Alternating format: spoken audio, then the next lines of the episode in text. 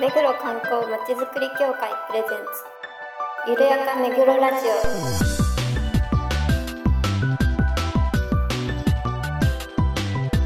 この番組は目黒に関することをゲストを交えてゆるやかにお届けする観光トークバラエティです。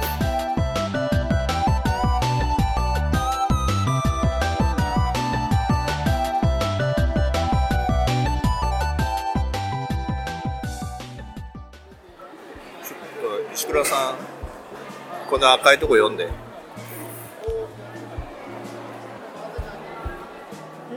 あこれか。ゆるめぐ突然公開収録。なんだ？ろう皆さんこんにちは。目黒観光まちづくり協会局長の石田です。この番組のパーソナリティを担当します。そして番組アシスタントの石倉です。ゆ、うん、皆さんよろしくお願いします。あこれ私。今日は7月27日の土曜日第56回目黒区商工祭りの初日です。実験的な試みとして3階体育館会場の目黒観光まちづくり協会のブースで収録を行っています。はい。ということでえお二人には黙ってましたが、えー、と構成をちょっとこれから説明しますので、はい。えー一旦コーナーにああなえるほど。であの先ほどお二人に言っていただいたあのオープニングセレモニーの様子を流す流そうかなと思います。なのではい、えー、石倉さんコーナー振りを。もう一回言うんですか？ゆるめぐイベントレポート。先ほど区民センターホールステージで行われたオープニング。んちょっと待って先ほど区民センターホールステージで行われたオープニングセレモニーの様子をお聞きください。え？区民センターホールステージあそっか、ん。先ほど区民先隣で風船。先ほど区民センターホールステージでうん？違くない？まあいいや先ほど区民センターホールステージで行われたオープニングセレモニーの様子をお聞きください。今日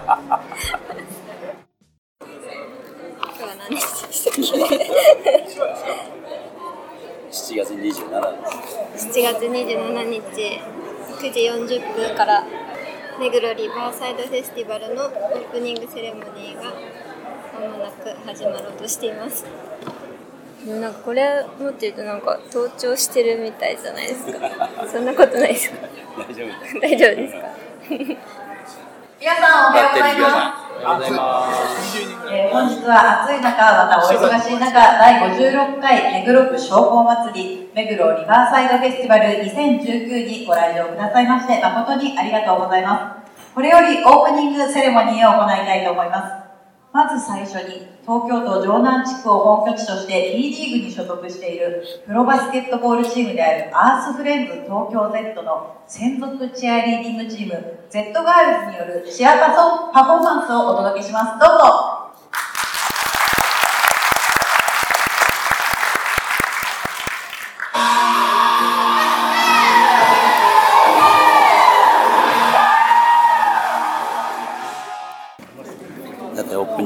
セレモニーは終わりましたが今日明日協会のねあのブースも出してますが石倉さんの心意気をお聞かせくださいませ。はい、協会としてはラジオの PR がメインになるので少しでも視聴者数を視聴視聴者数を増やせるように頑張りたいと思います。はい。じゃあね2日間頑張っていきましょう。はい、頑張ります。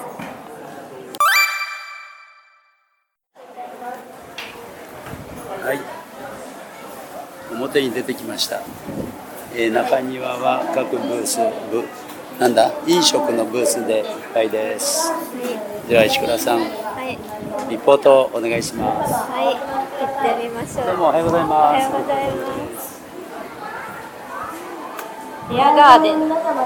ビアガーデン。あのマイスターブロイさんはどこにあるんでしょうかね。マイスターブロイさんは。あ？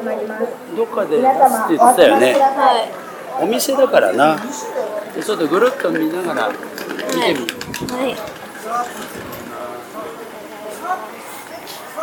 ほらこれがあるんだよ。この扇風機。冷たいあの水が出てきますよね。顔が。あスーパーエコミスト。ー涼しい。白バイに乗れるよ。えーかっこいい。写真撮ろう。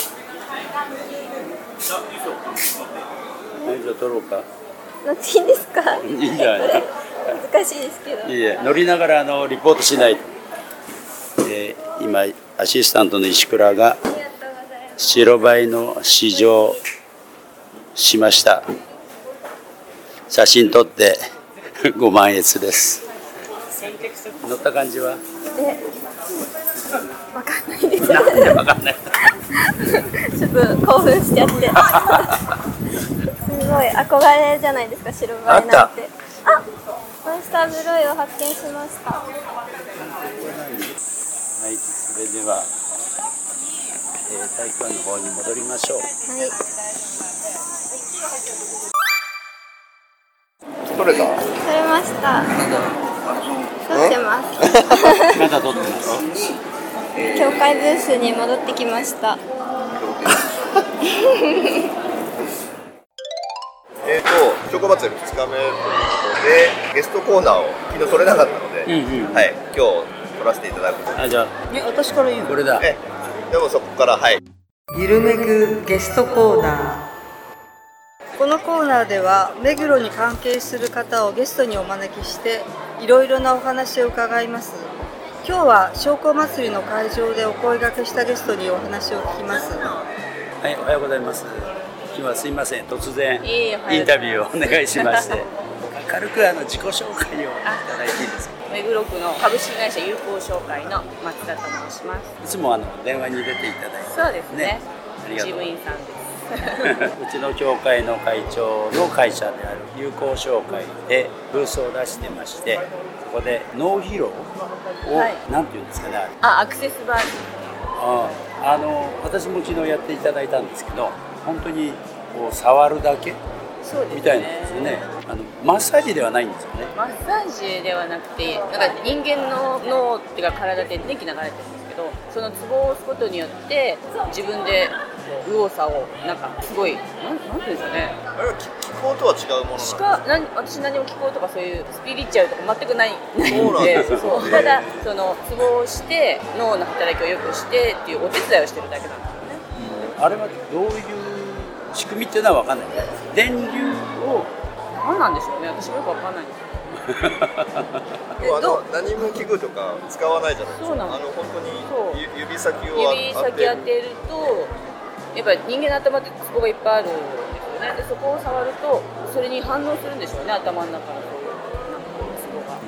それで電気が走ってだからその時に手を組んでたりするとショートしちゃうって言われる。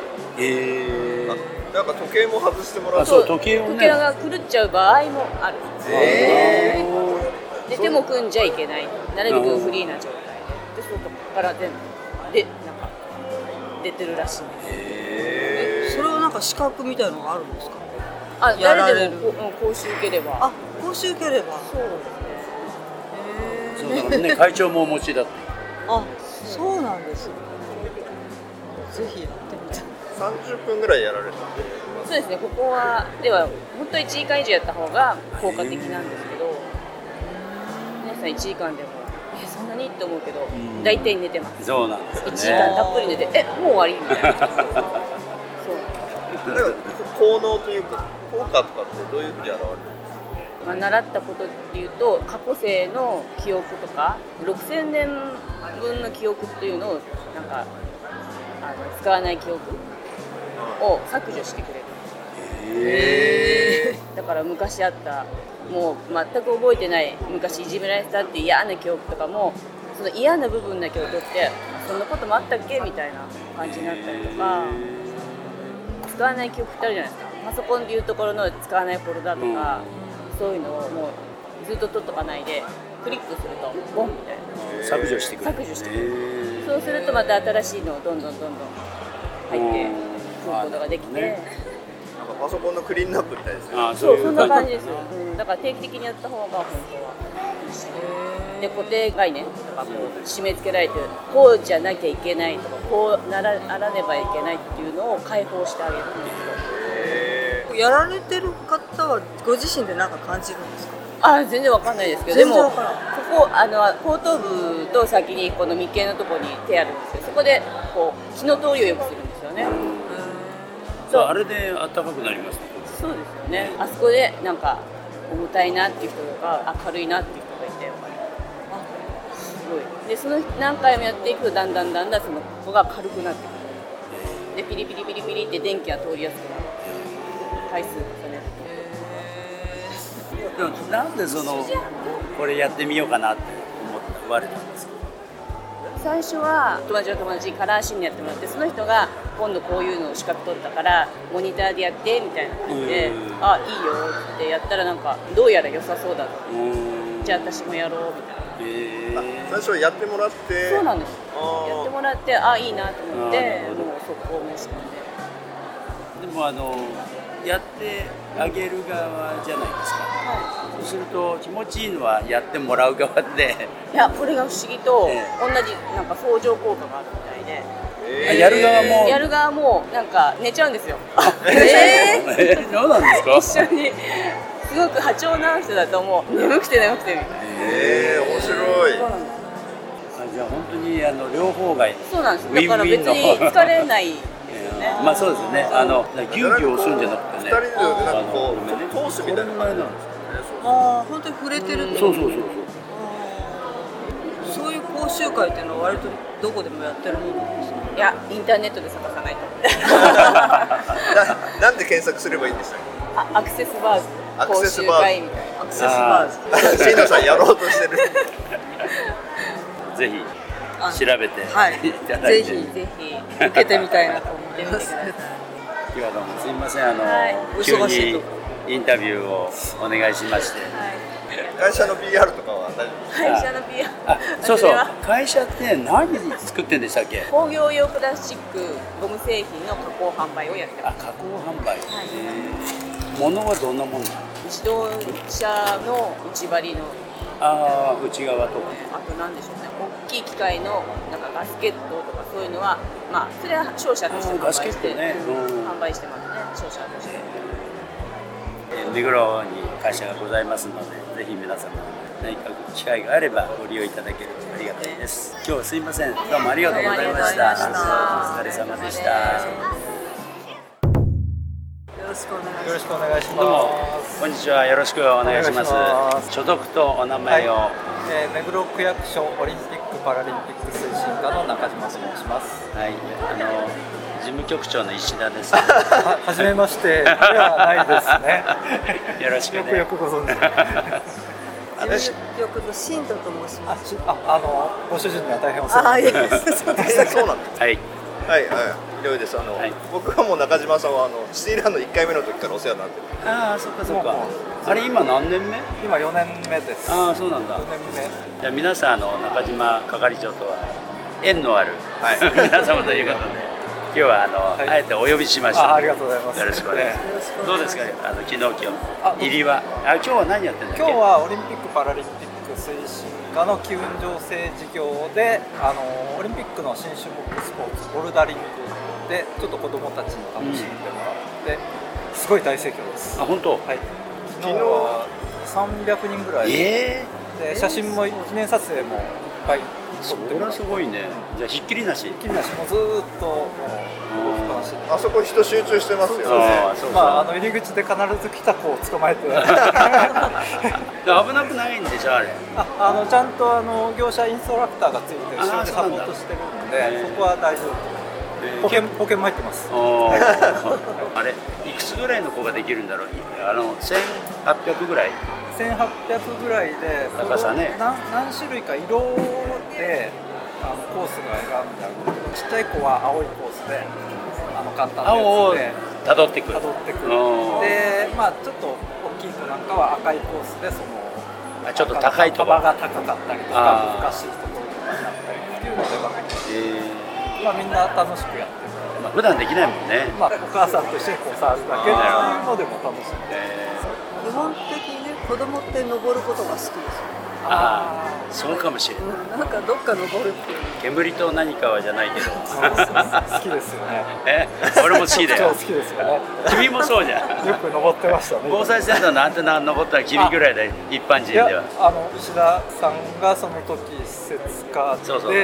防災センターって防災センター建物で何何メートルですか？それで10 15とか20 20メーターぐらいか。の鉄塔で。その上に15メーターぐらいの鉄塔があるえそれはななんで中島さん登るんですか？いや検査防災課だったんじゃないその時ね。防災課の職員で。で俺が検査するって言ったの。はい。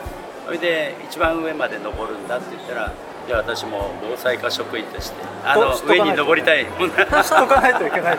どんなものかって。よくあの海外でニュースになるの違法のクライマーじゃないってあじゃじゃなくてちゃんと検検査員がいてちょっと確認しなきゃいけない危なくないよ。私あの監督員でやってたので。その後何回か上にカラスが巣作ってハンガー集めて上の上にあもう一回じゃないんですか？カラスの巣を撤去したこと登るの好きだから。そうそうあの中島さんとは私もね本当に入った職ねもう職員になった頃からだよね。二十歳ぐらいから。そうそうずー。っとスキーでご一緒にしあ指導員ですか。てテクニカルプライズ技術書を持あって資格ですか？資格まあ資格みたいな。オリパラ向きだったわけですそうそうそうそう。まあそんなんであのこれまでやってきてますでもうあと1年。切りました。一年切りました。はい。いよいよなんかこれからやることあるんですか？これからは、まあ、いろんな準備なんですけども目黒区があの大会会場はないんだけど中央体育館がテコンドーの練習会場、はい。で、まあ、練習の時はあの、まあ、戦術とかあるので非公開だから一般の人はあそうなんだ。見れないんで。あそうなの。だけどもやっぱりテコンドーの魅力っていうのとかあの理解っていうのがまだいろんな人にアンケート取ってはいるけどテコンドーって何あー空手とかいう人もいるんでそこを、まあ、テコンドー協会と一緒にあの今回これを契機にちょっと普及していきたいなっていうことでまあ、学校でテコンドー教室やったりとあかイベントでテコンドー体験とかやっていこうかなっていうのを考えてますね。あとはまあ来年聖火リレー7月23日に目黒そうそう目黒スタートだもんね。最初スタートなんでまあ暑い中どういうふうに走るのかな？本当だよね。誰もやったことないんで。うん。あでもまあ楽しみは楽しみだよね。初めてだし初めねてなんで。まあ何やっても失敗はないんでね。そうそうそうそう。今あれじゃないですか。直近のあの準備で忙しいんじゃないですか。スティーラーですね、はい。あの今日7月。28、が区民優先の申し込み最終日。最終日？はい、あのシステムトラブルなく順調に数がいってるんでまだちょっと数字はわからないんですけども。でこの後8月の入ってから区民の抽選発表して一般の申し込みが始まるのであのまあ4回目ということで順調に申し込みが。もうね慣れたろうしね、町の人もだいぶそうそう区民のね皆さんにも、まあ、ご迷惑かける部分はあるけれどもね。慣れていただいてね。うん。まあ、お願いして理解していただいて、そうですね。一緒にちょっと応援していただければなっていう。ことででもあの私もほら職員の時はねあの道路に出てボランティアでやり大変なところをお願いして。そう1回一回目は本当にあの事務局もそうだし本当におお願いしたボランティアも大変な苦労を。ああの大変なところはね大変だったね。であのほらそれを機にねえ私もあの今度都市ボラをええ。オリンピックの都市ボランティアをぜひぜひ。はい。この前研修受けてきました、はい、はい。暑い中。暑い中。ユニフォームも発表されたし。あそうそうね。この前ね賛否両論あるかもしれないですね。まあ あれはねあれしてやるの？と思ってさなんか当日具合悪くなりそうだな。大丈夫ですか？そういううっすらディスってるような。流しますからね。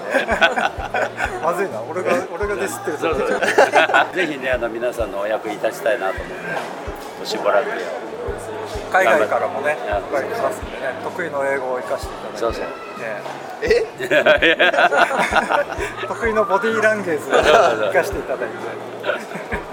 中島さん今のところ真面目なことしか言ってないですけど大丈夫ですか？え？いや私真面目です。真面目な人間です。割とあの周りの仲間心配してましたけど。いやそんなこと何言ってくんだみたいな。いやいやいや私は真面目な人間です 昨日なんか目黒駅で盆踊りあったとかいうの。えー、と昨日は権之助のところであのミュージックフェアって音楽の祭典みたいなのがあっていろんなところで歌とか音楽とかをやってて。で今日も一日それやってで5時からあの権之助の盆踊り大会っていうところで地元の方に「五輪音頭2020」をあの踊ってもらおうということでお願いしたんですそこで関わってくるわけですそうそうですね。そういう話か。そうそうなんですよ。いろんなところで来年に向けて盆踊りの中の五輪音頭をちょっとなんでオリパラ推進課が盆踊りなんだって、ええ。あのリンクしなかったんです。五輪五輪五輪音頭ね。2020です。まだまだ忙しい日は。なんか PR とかいいですか？いやシティランあの今年の11月24日に第4回目黒シティランが開催されます、えーまあ、いろんなランナーの方楽しんでいただくとともにあの地域に住んでいる方もぜひ応援してあの楽しんでいただければと思います。あの交通規制でご迷惑をおかけしますがぜひ皆さんご理解いただきたいと思います。よろしくお願いいたします。いや素晴らしいメッセージですね、はい。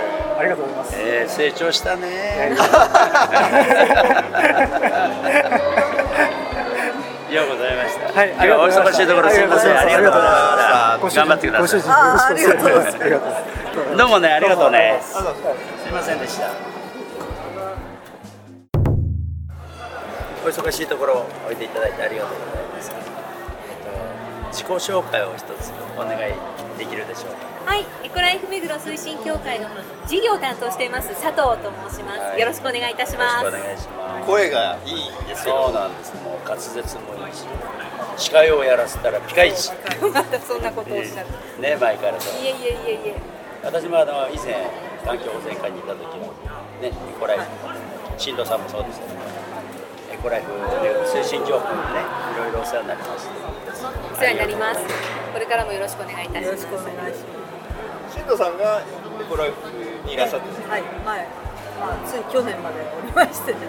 あ去年のね。そうですね。佐藤さん随分強く。いやいやいやいやいや石田さんともこのようにお会いできるとは。驚いております。今日はあのエコライフ何やってたそうですね今日はリバーサイドでマイバッグを作ろうということで来年からもしかすると経済産業省など環境省もそうですけどあのプラスチック問題でやはりレジ袋の有料化があるし小さなあのバッグを手で持っていた方がいいかなっていうことでちょっと持ちやすい面の小さなバッグに絵を描いてもらってで持ってくださいということの啓発をさせていただいてます。前もねあの何人もあの手書きのバッグを持った人が、はい。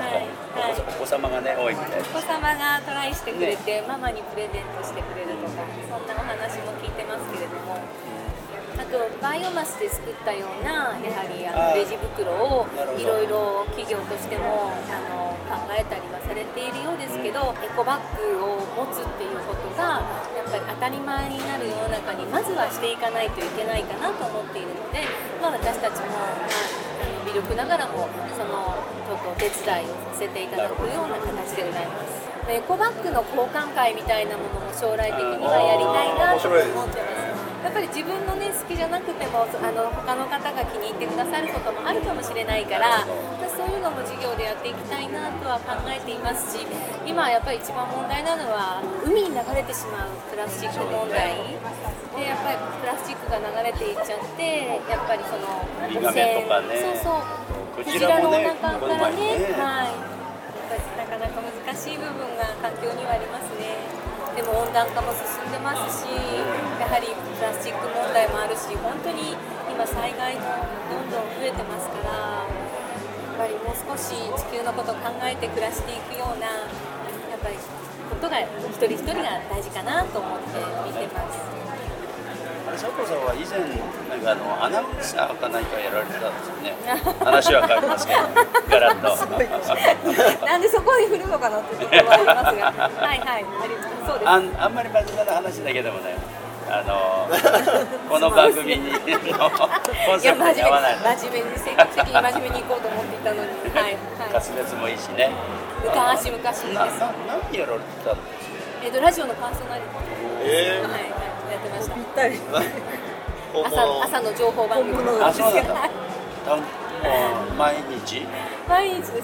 あ。月毎日。はい毎日。月金ね。月金6時9時でしたね。えさ6時3時間。3時半か4時ぐらいに出勤して用意夜なして夜中6出時夜中というか朝ですね。え放送局は？放送局は私北海道の北海道放送というところにいましたああそうなんだ。これはもうプロだからね。あまあ上手なわけだ。超昔結婚前でございますレコ祭りの時も仕切って司会進行プそれロですはすごいプロです。みみんなが褒めてくれてすごくいいそうそうそう。ね。いやいやいやあのエコ祭りであの PR をさせていただきたいと思っているんですがどうぞはい、12月の8日、まだまだ先なんですけど、はいあのエコ祭り目黒2019というのをやらせていただきます。あの実は去年までは6月にあったんですが、環境月間の6月から地球温暖化防止月間の12月に変更して行うことになりました。で、まあ実行委員会の形式でやらせていただいてますので、本当に区民の方から事業者の方。あと行政の皆さんにも関わっていただいて本当手作りであの行っているイベントです。であの電動ふれあい館それから電動広場公園でやらせていただいてますで今回もいろいろこうやるんですが電動広場公園でソーラーカーを試乗できるような形にしますしあとバンダイというおもちゃのメーカーさんが出前講座に来てくださって、まあ、そういうなんかあのバンダイさんのエコのお話を聞きつつガガチャポン。あガチャポンはい、あのケースを使ったあのハンコ作りだったかな、へーなんかそういうのも教えていただくので結構そのバンダイさんの環境のお話をちょっと楽しみにしているところです。はい。でもね、あのちょうどフードドライブといって、はい食品ロスの関係のちょっとイベントもありますし。一日楽しめることになってますので10時から15時まで12月の8日でございます。日曜日ぜひともいらしていただきたいと 思っておりますのでどうぞよろしくお願いいたします。原稿なしでこれだけやっぱプロの人喋るんですね。いやいやいやいや。今日はお忙しいところすいません本当急にありがとにねおうございまし願いしちゃた。って。本当にどうぞこれからもよろしくお願いいたします。頑張ってください。よろしくお願いします。どうもありがとうございました。ありがとうございました。はい、えー今回は目黒リバーサイドフェスティバル2019の現場で初めて、えーインタビューをゲストを招いてインタビューをしました。振り返ってあの新藤さんはいかがでしたか？あの楽しい雰囲気の中で、まあ、あの皆さんそれぞれいろんな目的を持ってそれぞれ本当にとうとうと語ってくださる本当ですね、あのすごいなすごくみんなね話し上そうです。手ねあの私のこうリーディングリードが悪くてあっち行ったりこっち行ったり してるところもありましたけど本当にあの快く受けていただいてね、ありがたかったですね。はい助かりました。まあ、あの天気もね、今日台風どこへやらという感じでね、あのいい天気になりました。大勢の方いらしていただきましたので、またこういう機会があれば、ね、ぜひ現場ではいやりたいと思います。よろしくお願いしまはい、ありがとうございました。番組では皆さんの感想ご要望をお待ちしていますメールアドレスゆるめぐアットマークめぐろ観光 .com までお送りくださいそれではまた次回までさようならら。ありがとうございましたありがとうございました。